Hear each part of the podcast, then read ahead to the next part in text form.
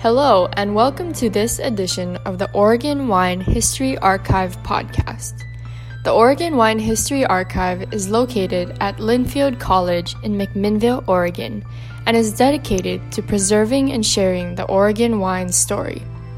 This podcast will share these stories through oral history interviews we've conducted throughout the industry. Please enjoy these stories. I am Rachael Woody. It is May 5th, 2016, and I am here with Drenda and Mike Bayliss, and we're at Ghost Hill Cellars. And so, my first question for you guys is why wine? First, me? Okay. Uh, well, uh, my story goes way back. Uh, my grandfather and great uncle bought the place in 1906, and uh, we've grown just about everything on this farm at one time or another. Uh, my kids uh, didn't really want to be farmers, so I, I, I, and I've kept the place in one piece for all these years. So uh, when my uh, daughter got married to her, uh, it was in uh, we were in. oh, senior moment here. Where was it? The bar was in Hong Kong. Hong Kong. I was talking to my then new son-in-law in Hong Kong in a bar, and he said, "Well, how's the cattle business?" Because I used to run 150 head of cattle, and I said it stinks. And then he knew my daughter had told him that we had thought about planting vineyard at one time, and mm-hmm. that's where it came from. Uh, because my uh, son-in-law works for this little company you probably haven't heard of before called Exxon Mobil, and actually he's the one who backs us since we farmed for way too long to have any money. So that's uh, and the idea of keeping the the land in the family was ex- how we started. We knew we had a good hill for uh, planting for a vineyard, and uh, that's how it began. And so I know that this piece of land has a lot of history for you and your family. Could you tell us in a little bit more detail the, the various things and, and who your ancestors are that got it started? Well, it was my uh, great grandfather and great uncle. Uh, grandfather's name was Daniel, and uh, gee, I forgot my name. Great uncle was Samuel. That's right and uh, they uh, bought it from the uh, owner or the the widow of the original land uh, deed.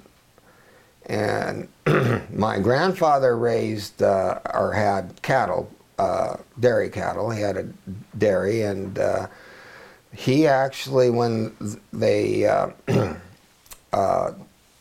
milked the cattle, he would save the milk and then he'd take it on a stern wheeler out of Lafayette and down the Yamhill River to the Willamette, and then at the Willamette Falls in Oregon City, he'd get off and take the train into Portland, sell his milk, and then come back. It took about three days to make the whole journey. Wow. And uh, and then my father, when he um, he raised sheep and grain, and uh, he also worked in the woods. I think he actually preferred that to farming. He used to say about the place that it, the only thing it was good for was squirrels, uh, the squirrel raising squirrels. So he wasn't. Uh, it isn't the best ground in the world, and that's one of the reasons why it's good for vineyard because the vines have to struggle and the more they struggle, the better the wine. So, uh, and uh, I, I digress. We, we raised uh, beef cattle. We had 150 head at one time. We also raised hay. Uh, I actually uh, supplied some of the hay for Portland Meadows one year and um, grain and uh, eventually came to the realization, as I said earlier, that my kids didn't want to farm. It was a lot of work and we never didn't make that much money off of it, so we got into the wine business. And you had mentioned uh, before that pivotal moment in Hong Kong that you had been tempted or had thought of before about getting into the wine industry. What were some of the things that made it tempting for you? Well, I took a class in the 70s and uh, through Chemeketa, and uh, I was talking to them, and and the idea we would have had we gotten into it at that time, we would have been pioneers in the wine industry. But my dad said no. He, I didn't own the place at the time. He still did, and he said he wasn't getting into that frou-frou business of the wine industry, and that was that was it. But I knew from that class and from what other people had told me that it was a good location for a vineyard. And uh, I got uh, when my son-in-law talked to me about it, I talked to Ken Wright because I knew I used to work at the Trappist Abbey uh, while I worked full time there and farmed. So uh, I talked. I knew Ken from the Trappist Abbey since they have a wine warehouse over there, and I, excuse me, I asked Ken to come out and look at the the hill that I was thinking about planting. And we walked up on our hill and we looked around and kicked the dirt around and came back down and we set the driveway in front of the house out here. And I asked Ken what he thought, and he didn't say anything for about a minute or two. And he then finally said, How much do you want for it? So I figured that was a very good recommendation. And uh, that's uh, kind of where I really got the bug to, you know, that we were on the right path.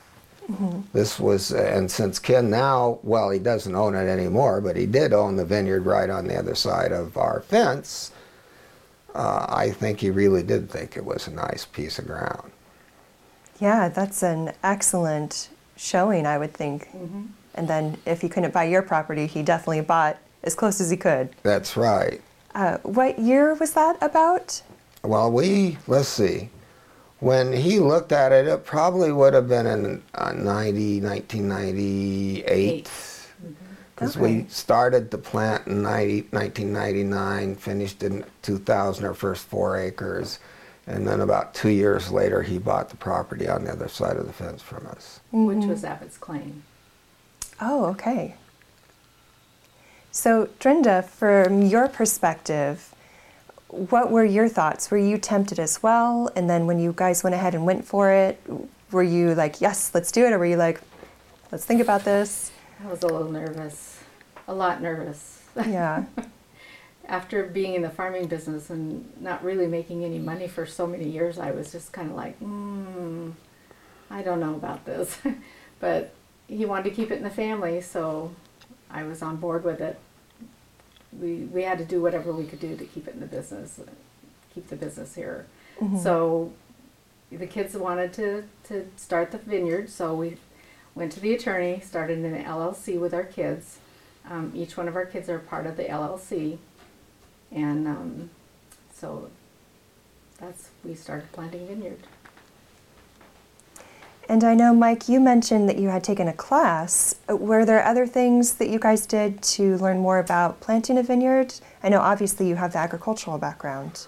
No, after my dad said no, I kind of let go of that idea for because I couldn't afford to do it myself. I didn't even own the ground. Uh, so when we first uh, well, we still have a vineyard manager, Buddy Beck is his name, Advanced Vineyard Systems, and he's the one who laid out the vineyard. We, I asked him which clones would be best to plant, uh, that sort of thing. So now my son-in-law and my daughter and myself and my uh, Drenda and my son Mike are all members of the LLC. We all have our little compartments as to what we do. I, I do the tractor work up in the vineyard and the spraying, all anything that's done with the tractor.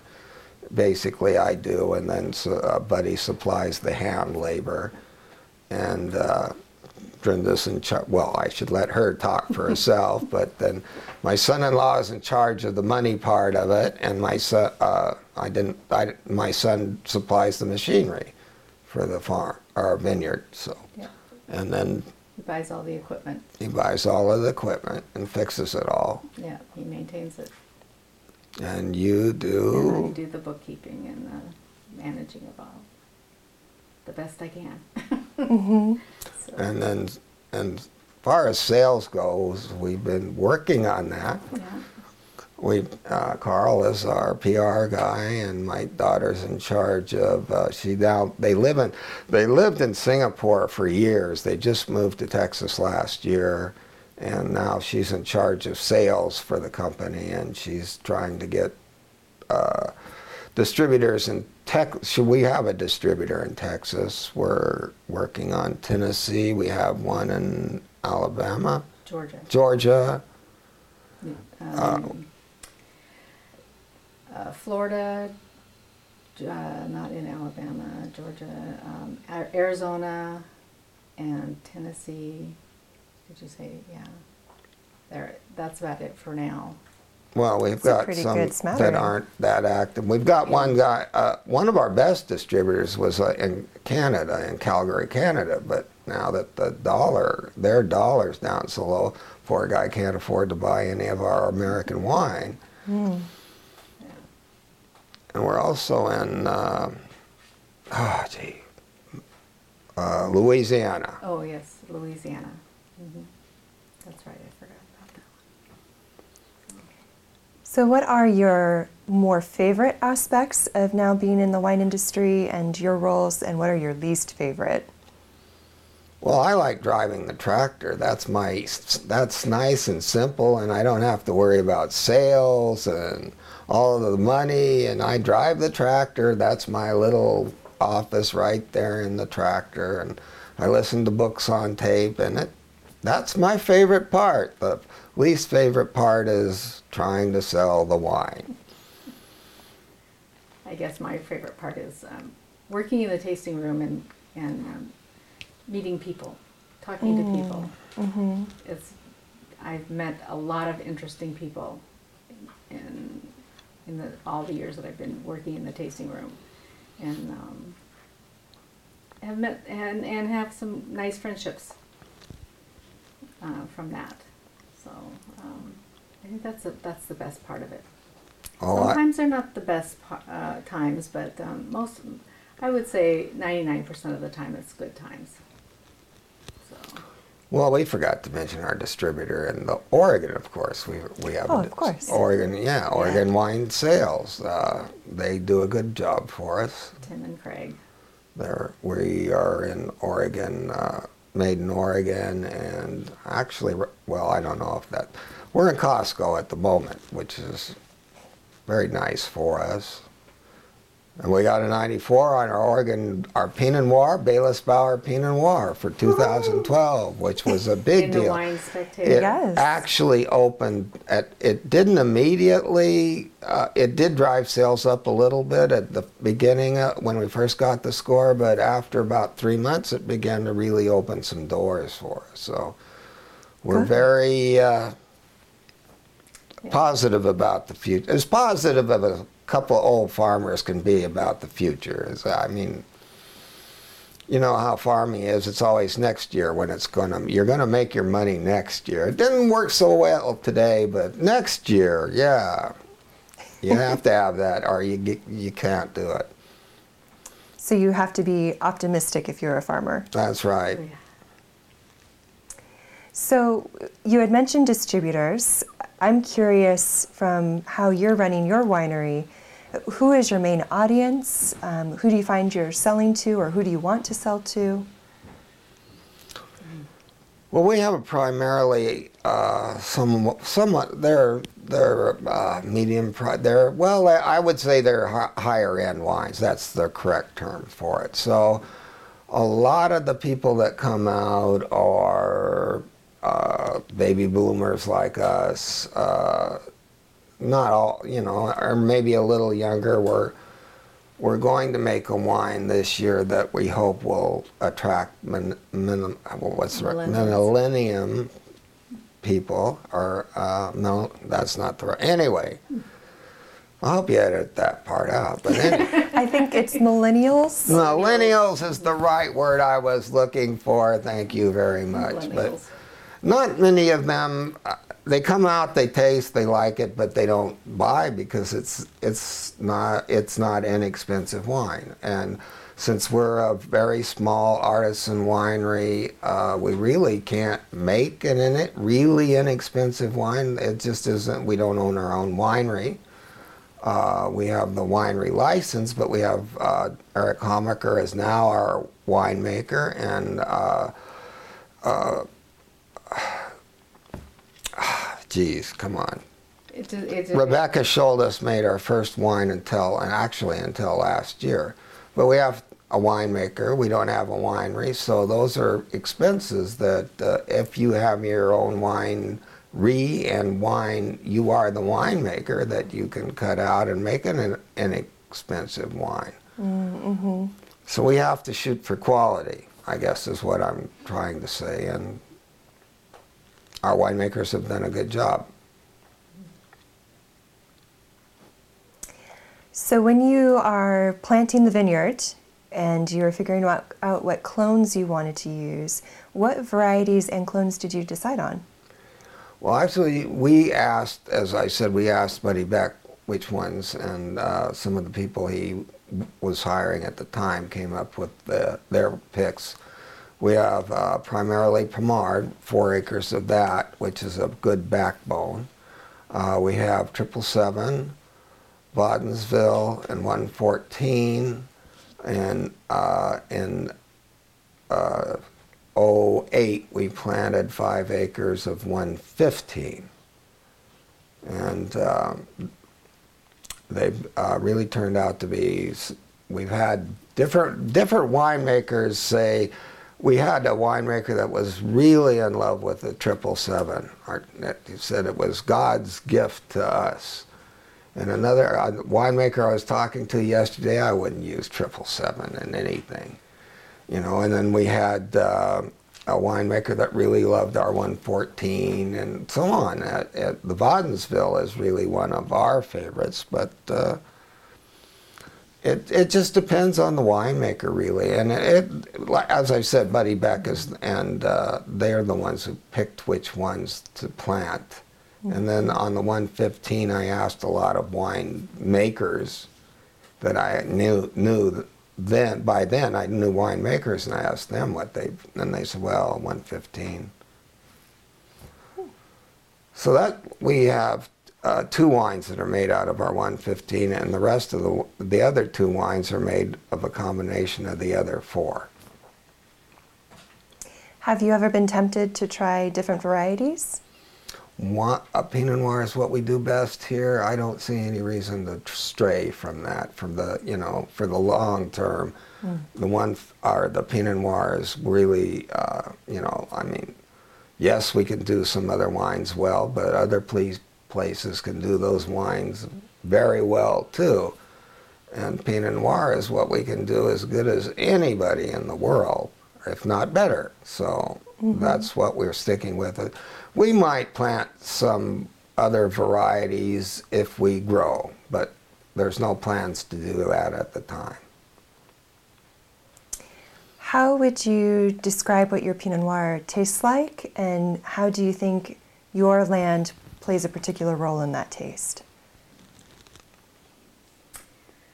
Your turn. Uh, I think our wines are um, very smooth, very elegant. Um, our winemaker describes our Bayliss Bower wine um, as a, um, a more feminine style wine, and our reserve as a more masculine wine because there's more oak in the um, the reserve than there is in the Bayliss Bower. Um, it has a nice long finish on the palate. Um, in the reserve, we take the each one of the clones are aged in its own oak barrel and then blended. Um, it, it's it's a blend that she chooses um, after tasting each one of the barrels, um, or she chose after she, um, um, to make the blend and then on the um, Bayliss Bower, it's just it, they're all blended together. It's basically I think it's uh, fifty percent Pommard, and then the rest are all blended together. Um, but again, it, it's they're very um, smooth, nice long finish on the palate. Um, um, elegant wines. Uh, the soil makes a big difference. Yes. We're on Willakenzie soil, uh, which is a sedimentary soil over eight, and then there's uh, rock from uh, volcanic eruptions six million years ago or so. And uh, then it's old ocean bottom, which is sandstone underneath. So everything pretty much is that uh, thin layer of topsoil, and then it gets into the Willakenzie, the loam soil. And uh, as I say, it, most of it's been farmed for I don't know how long, maybe around 100 years, a lot of it. And so that makes the vines struggle. And we feel that's quality, that makes quality grapes. We don't get high yields. Uh, the very top of our hill was still when the Missoula flood happened, and only the very top of our vineyard would be above the flood floodwaters. So that would still be volcanic soil there. So, and that's what makes we get the blackberry, black fruit flavors is what we're noted for with the Willakenzie soil. The, the it's been touted as some of the best. The vineyard next to us has been touted as one of the best vineyards in the world for uh, Pinot Noir. So I don't see any reason why the our vineyard that's right next door shouldn't be pretty dang good too. Absolutely. So, how did you go about finding your two winemakers? Uh, serendipity, most well for the first one, uh, Rebecca Schuldes and I both worked at. The, I worked at the Trappist Abbey over here for about 39 years, and they had a. They had actually what it was was a. They used to make pews, church pews, and the Catholic Church kind of went out of church pews in the 70s and started to make kind of like their churches were auditoriums, so they didn't put down permanent pews. They had folding chairs, and then mm. so they went out of that business and made office furniture for a while, and then they finally gave up on that. Also, they had this huge building, a big complex that was empty. And so they came up with the uh, Father Pasco, who was the procurator at the time, which means business manager, came up with the idea, along with Su- Susan Sokol who he knew well, of making it into a wine warehouse. And um, so I worked in the wine warehouse. I did all, well, I did all kinds of jobs at the Abbey, but one of the jobs was working in the wine warehouse and driving their delivery truck. And uh, Rebecca Schuldes was hired on as the ma- uh, well. At first, she was just working there and uh, in charge of their sales. So uh, I said to Rebecca one day because our we did have a, a winemaker before that, and uh, he got in trouble with the uh, OLCC and couldn't make wine anymore. So I said, uh, we were talking, and I said, Well, I, I need a winemaker. And she said, Well, I need to make wine because the, the, um, the license they had through the Abbey was as a winery. So there's various places they can ship to as a winery that you can't ship to if you don't have a winery license. So, so that's how it was born and uh, she made very good wine for us. Uh, uh, it just uh, she was deployed a couple of years ago. She's in the Air National Guard, and she was deployed. She ended up in Romania during harvest, and there was nothing we could do. We needed somebody to be there for us in, during harvest, so that's when we uh, hired Eric Hamacher who has bought our grapes for three years now and loves our vineyard. So that's how we got the idea to ask him because he's a very well noted winemaker. And, and now Eric's our winemaker. Was there much of a transition process from Rebecca's style to Eric's style? Where we, we're hoping for wines that match the wines that Rebecca made because we've gotten good scores. We have people that really love our wines. Eric's working on just not so much working, but he's because he's a good winemaker. He's pretty much matched. The only thing he's made so far that is all his is the rosé, which pretty much makes what matches the style of rosé that uh, Rebecca was making. It's a Burgundy style of wine. Uh, all four of our wines our Pinot Noir Blanc and the Rosé and the Bayliss Bower and the Reserve are made in the style of a Burgundy wine. So French, very much French style. That's our. Rebecca spent a year living in France and uh, she uh, studied under Thibault at WillaKenzie, and he was a he's a French winemaker. So she uh, used the French style. She was in love with the French style of making wine. Mm-hmm. Uh, to back up for a moment, we talked about the transition a little bit, going from farming to vineyard and winery. What was that like? What does the transition look like, and what were some of the successes and challenges of going through that process? Mm-hmm.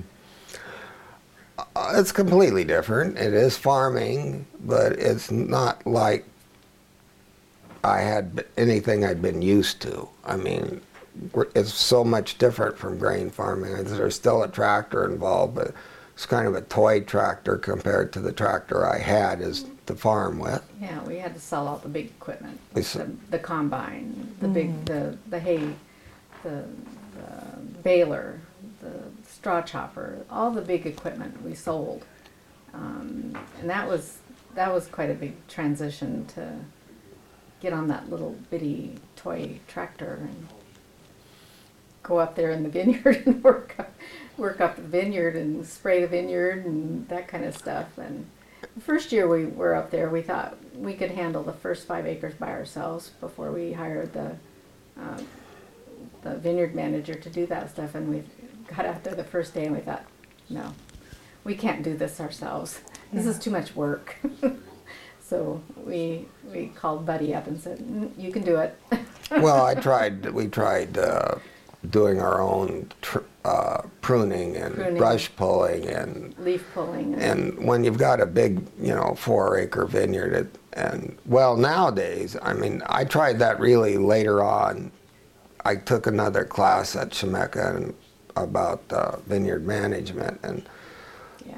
you look, you've got, we've got 15 acres now. So when you're at the bottom of the hill, on one row, maybe you get to the top of the hill by that night, you know, and it's very discouraging to look out there and see about 40 more rows. So we just about had to have a vineyard manager. But the, uh, the difference between farming for me and uh, the vineyard is there's so much more to do. We, at first, we were selling all of our grapes. Mm-hmm. So, but that was a difference than you know, when you're grain farming, you go take your grain into the elevator and it's gone. You know, well, you do have to sell it at a certain time, but you don't have to go find somebody that will buy it. And so I ended up having to find people that would buy our grapes, and then, uh, oh, uh, then in, in 2006 we started making our first wine. So that means means you have to find somebody that'll buy the wine also. So mm. you get into sales and quite a few other things that just you didn't have to do when you were a farmer. You didn't have. There's a lot more, lot more to the wine industry than there was for me in farming anyway. Mm-hmm. It's much more complicated. Complex is the right word. Complex. It's much more complex. Mm-hmm when things were overwhelming and, and hard, how did you guys get yourselves through it? Hmm, good question. well, I think we did because we're here. I would say so too. Yeah, we're, we're still in the business. Yes. um, there's there's a lot of um, there's a lot of heartache. There's a lot of frustration. Um, a lot of discussion. Should we continue? Should we? Is it really worth it? Um, you know, it's, it's a lot. It's it's a lot of work. It's it's it's not, uh, you know, they they say the glory of of and and the romance of being in the wine industry. Well, you know, it is work. It is a lot of work. Um, it just doesn't happen. It just doesn't fall in your lap. Um, but at least I can say we're still together. um, it's uh, it's been trying. It's been trying. It's, um, you just have to work through it. It's just like farming, though. We had to work through that too. We had our trying times. There was times, uh, you know, where you didn't um, have enough to pay the bills from the year before, and um, but this this one's, um, you know, the the, the industry um, seems to be. This is a little bit more forgiving than the farming industry was. I think uh, you, you can always um, um, pay your bills. At least we've done. We've managed to pay the bills with this one. You're really painting a beautiful picture of the wine industry I here. but there's the, there is the fact that this is uh, it is challenging and it, it's it really feels good when you do something right for a change. So uh, and uh, getting your name out there and getting uh, publicity and it's it is kind of fun when some things are fun about it but uh, because you know like I said, as I said the thing about farming was we didn't you know somebody buys your grain nobody goes oh I bought Bayliss's grain from the hill over there. Now it's I bought Ghost Hill Cellars and it's so wonderful. Mm-hmm. There's a lot that helps a lot the recognition of doing a job and doing it well. Well, when we were farming, we were out there until I remember farming, plowing the fields out there until midnight. Get going to bed, getting up with the kids to get them ready for school, and going out and disking and plowing the fields in the morning. The next morning, after the kids left for school, we don't do that anymore. Um, you know, I go in and sit at the desk and work at the computer and check the emails and stuff. But um, you know, somebody else does the real manual labor for us. Um, Mike and my son do do the spraying and the working up of the vineyard, but um, um, it's it it just seems like it's just so much easier than it was doing the farming. Well, how much do we? We just. Uh, I'd say the fact that we want to keep, we're still want to keep the ground in the family is one of the ways we get through it. And then we've got our daughter and son-in-law and the grandkids just, that come and stay. That part of it is kind of how we get through the rough parts, I'd say. A, a similar question, and one we like to ask our couples who are still together. Um, the wine industry is notorious for being hard on marriages, and I imagine other agricultural areas it's the same thing. I believe I heard you guys have been together 50 years Uh, Fifty years next year. next year. So, congratulations, and also, what's your secret? Well, don't try to do what we did. Okay. Never start your own business when you after you retire. I I don't recommend it. It, it, it's um, it's a lot of work. It's you just have to give and take. Uh, there's a lot of giving, more giving than there is taking. Um, I'd say it's my part seventy-five percent giving, but he would say the opposite. But, uh, I would just- say, you know. yeah, I know.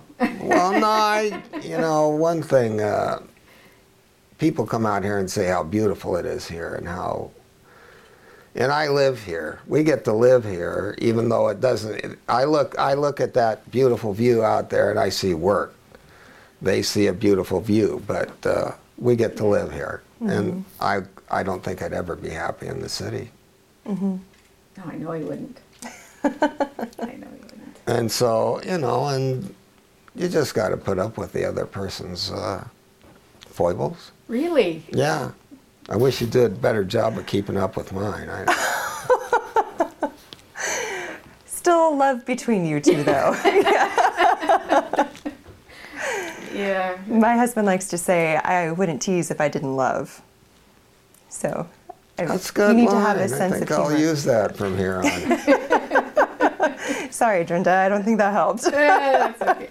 You know, you, it's like I say, you just have to you have to give more than you take, and it just it just happens. It just um, you have to make it work. Mm. You have to keep you have to keep trying. You can't just give up. And it has for us. I mean, we've we believe me, we've had rough patches. And um, but it comes around. And I'm sure the rest of them can tell you the same thing. hmm It's not easy, but you can make it work if you want it to work. Well, thank you for sharing. Uh, Switching to Ghost Hill Cellars, the name and the story. There's quite a story behind it. Would you please share that with us? Uh, well, the road out, uh, actually it goes through our property, what uh, is Ghost, our Oak Springs Farm Road, and that's part of the original military road from Port, or well, actually from the Washington border to California border. Uh, and sometime in the late 1800s, a miner camped up on the hill uh, for the night. Uh, it's just, you know, wherever, when it got dark, that's where you camped. And during the night, he was murdered for his poke of gold. In the process, his horse was killed, and since then, he's been seen astride his horse looking for the one who took his life and his gold. Uh, we had an elderly neighbor, Colleen Williams, uh, who uh, has since passed away. Uh, when she was a little girl, she got her older brother, Hugh Ed, to take her up on the hill to see, uh, because she'd heard the stories and she wanted to go up on the hill and see it. And th- she saw the rotting uh, saddle and the bones of a horse up there. Uh, so- and we do know other people that have come through that their grandfather or their uncle or great uncle has told them the story. So the original settlers in the area knew it as Ghost Hill. Our last sighting was about 20 years ago, and uh, we personally haven't seen the ghost, no, but we're pretty sure, uh, you know, fact wise, that there was someone murdered up on that hill and there was gold involved. There was more gold taken out of Oregon than there was California. They had better press then, just like they do now. Excellent tie-in. Yeah. Okay. Um, so for for the label and telling the story from a marketing and selling perspective, I imagine that hooks people. Yes. it does. Yes. Well, we I- have, oh, I'm sorry. Oh, I just we've had paranormal people come out. They want to conjure up the ghost, and I said, "No, you can go home. I can't. So just leave the ghost alone." Well, I don't want the ghost going towards the light because what's Ghost Hill without a ghost? That's true. And we did. Um, there was a one of the people that came out and tasted wine, and he said he was a professor from Southern Oregon.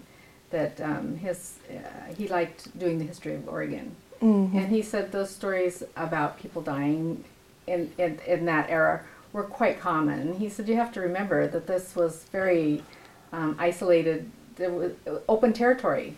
Um, people dying in the open areas like this was quite common, and wherever you were killed, that's where your grave was. hmm Nobody took the time to take you to a cemetery or whatever. He said that's wherever you were killed, that's where your grave was. So, and he said, you know, a lot of people don't understand that.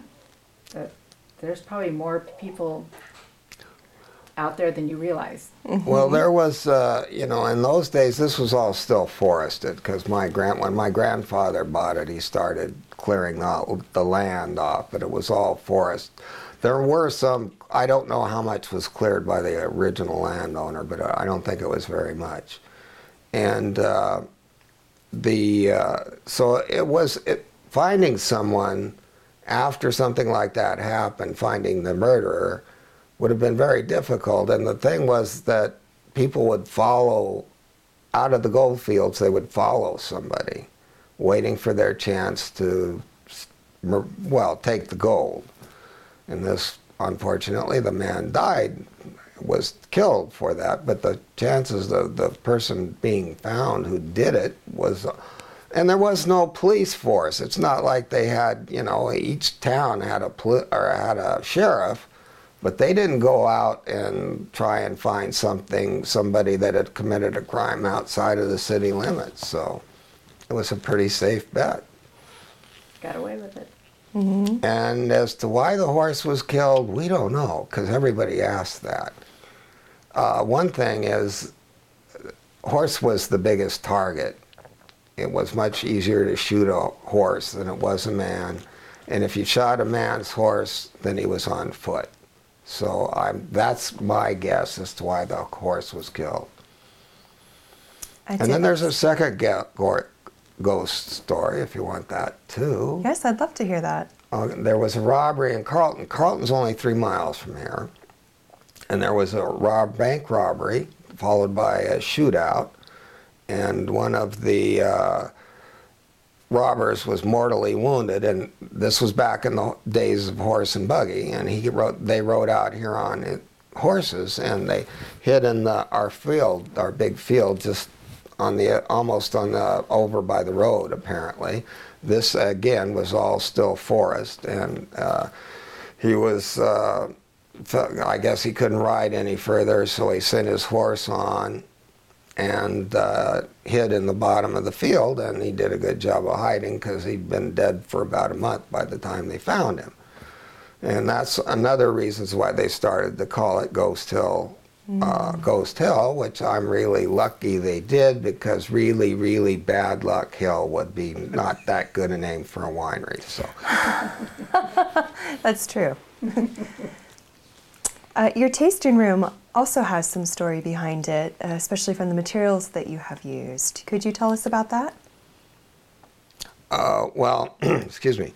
Again, I worked at the Abbey for 39 years, and uh, they built a new chapel at the Abbey, so I got to get, I uh, got some of the glass from the chapel that was uh, handmade glass that was made about 70 years ago. Uh, the uh, altar was sitting on a oak floor. I got the oak floor and refinished it and cut it down and made it into a bar. And uh, on the back, there's barn wood from our barn that I cleaned and restained and repurposed.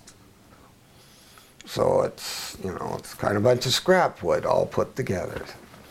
And my son and my husband built it. Oh, yeah. For going a bit broader and looking towards the future, for Ghost Hill Cellars, where do you see it evolving or where do you hope that your children might take it? Well, I, the plan is to um, build a nice tasting room up on top of Ghost Hill. Um, it has a phenomenal view of the valley, and um, he'll take you up there and show you the, the view that you have uh, from Ghost Hill. Sit out there on the, a nice veranda, have a glass of wine, some cheese and crackers, and that's I'd like to see the kids do something like that. Um, and um, I don't I, I don't want to see him I don't want to see Ghost Hill really grow very much maybe what 5,000 cases That's that? about 5,000 cases, they say, for an artisan winery is about the limit because then after that you don't have as much time to pay attention to to what's going on with the wine. the That- detail of it we have a spot up there that you can three, see 360 degrees on the whole valley. Uh, friend of mine who knows where Mary's Peak is can spot Mary's Peak up there from up there, and that's 35 miles from here. So it's a really beautiful view. Uh, you can't go all the way up on top because it's planted to crimson clover right now, but uh, if we could put a winery up there, I'm, we're hoping that that, or not so much a winery. We were thinking about a winery originally, but now just a tasting room at least. A nice tasting room that maybe would be a destination place for people to come and and look at the valley, look at the view. Uh, don't know when that's going to happen. That's still a plan. Um, uh, as far as I know, my daughter and son-in-law don't plan on making it a huge business, staying small, doing uh, that are high quality wine. And, and that's kind of the future. We have 90 acres of plantable, uh, well, that would could be planted to Pinot Noir. You can plant some sort of grape almost anywhere, but Pinot Noir ground, we have 90 acres of it. So uh, we'll see what happens. I don't know. We probably won't see what happens in the future, but uh, maybe you will. So. And is it something that you hope future generations will continue to have a tie to this land? I hope so. That's what we were. We were just mentioning that today. Yes, if we do, that's what the hope is that they our Ghost Hill Cellars will still be around. Uh, and for future generations to be able to uh, appreciate uh, the land and living here. Mm-hmm. Hopefully, they'll continue the the efforts that we've made to um, keep it in the family and keep it growing like it is. And for Oregon wine, where do you see the industry evolving? we don't. I don't. My crystal ball is broken. I have no idea. Things are changing so fast. It's very hard to tell where it's going to go. I hope the quality stays up. At this point, it looks like it will. That's my main worry that we will have too many people come in and start dropping the prices and the quality of the wine. Since Oregon is known for quality Pinot Noir, uh, we're, we're praying that that's what the future will be too. Uh, at this time, it looks like there's a lot of money coming into the area, but they're keeping the quality up. So we're hoping that that stays that way. Mm. But who knows? Well, there isn't any other place in this in the state of Oregon that can grow Pinot Noir like we can in this area. Um, you know, they can grow Pinot Noir, but it doesn't have the same quality as we do. Um, so let's let's hope it stays that way.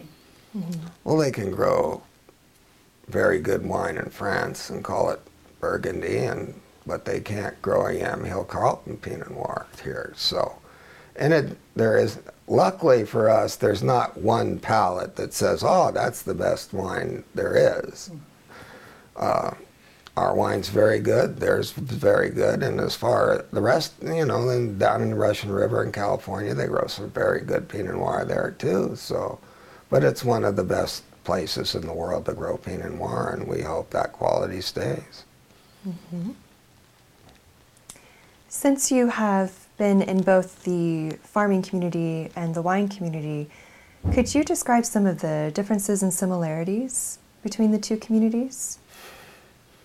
They sort of get along like oil and water. Uh, yeah, it, they're different because you know it's just a, as I described earlier, farming's a lot different than growing grapes and having people come out here from the city and. Well, the first thing that comes to mind is that they're um, the people in the wine industry aren't original to the area.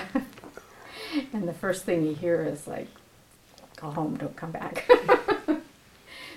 Everybody around in this area, I mean, we're the we're the only ones here that are original farmers that still are, are on the property that we're farming to begin with.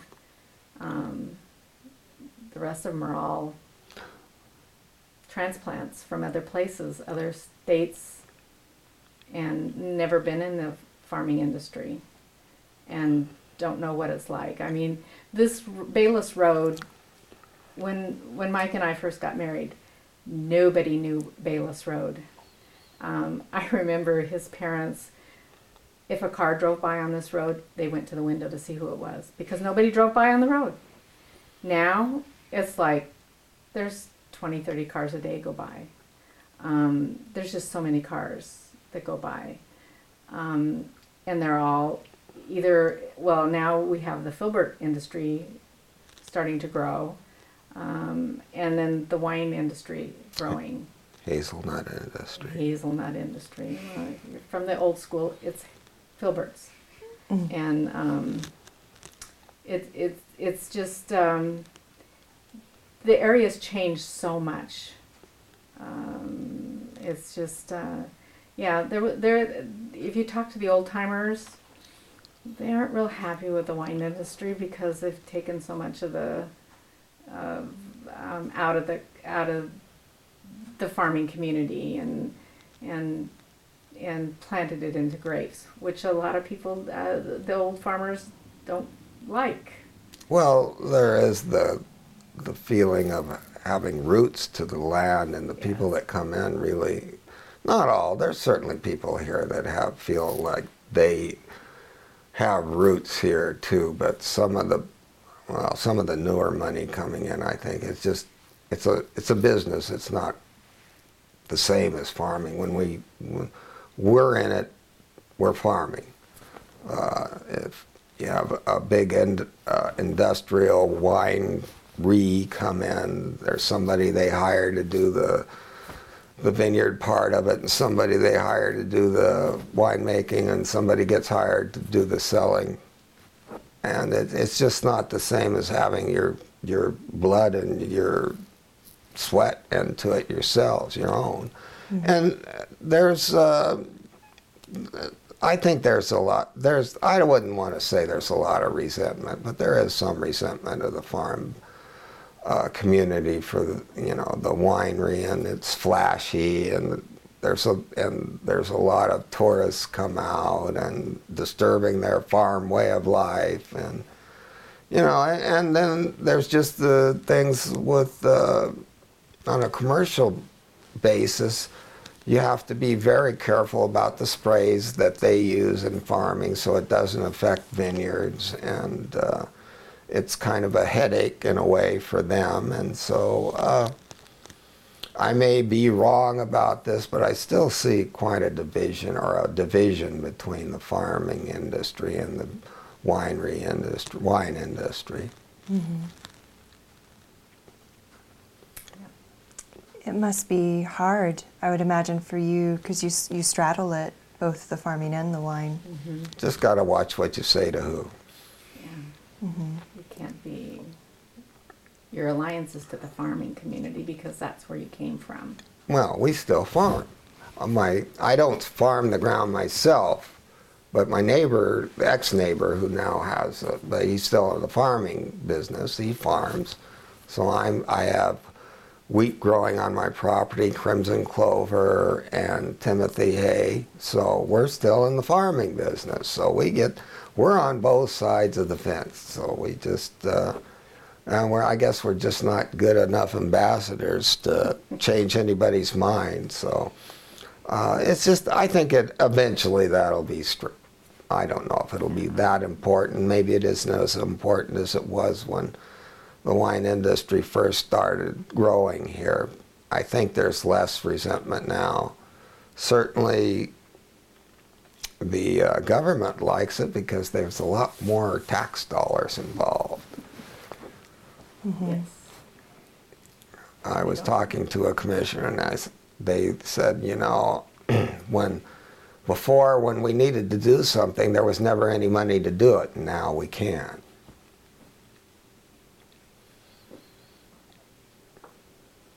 Did you have anything that you wanted to add to that, Drenda? I just, just so that there, there's still. I don't know how when this resentment. There's a there's resentment for the farming community, from the farming community for the wine industry because of the.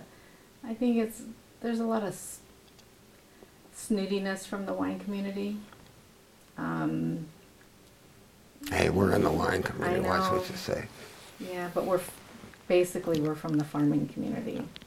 Um, it just um, There's not a lot of good old boys in the wine industry. No. Uh, no, no. not not. My dad used to put on a over or a.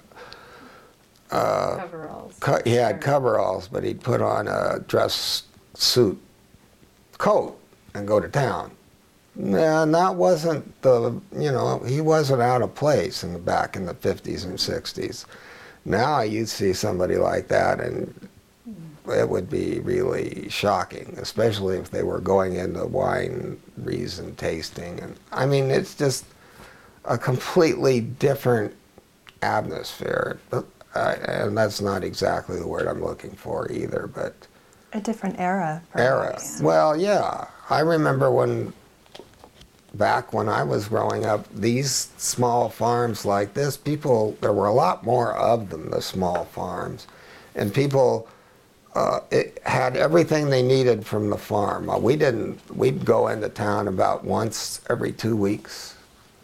We had every, you know, we grew up, my mom had a large garden and canned, and we had pigs, and we had cows, and we had sheep, and uh, chickens, turkeys, you name it, we had it. If you wanted to eat it, well, it was here. You didn't have to go to town. So, and, and I remember it was it wasn't that bad a life. There was a lot of really hard work when you had to work, but then during the winter, I can remember my mom and dad going up to the neighbor and they'd play pinochle for five or six days in a row. you do your chores in the morning, you go up to the neighbors and you play pinochle, and then you come home at night and do the evening chores and get up tomorrow and do the same thing. Because that was before television. We died. We didn't have television when I was a kid either. Well, I'm very old there.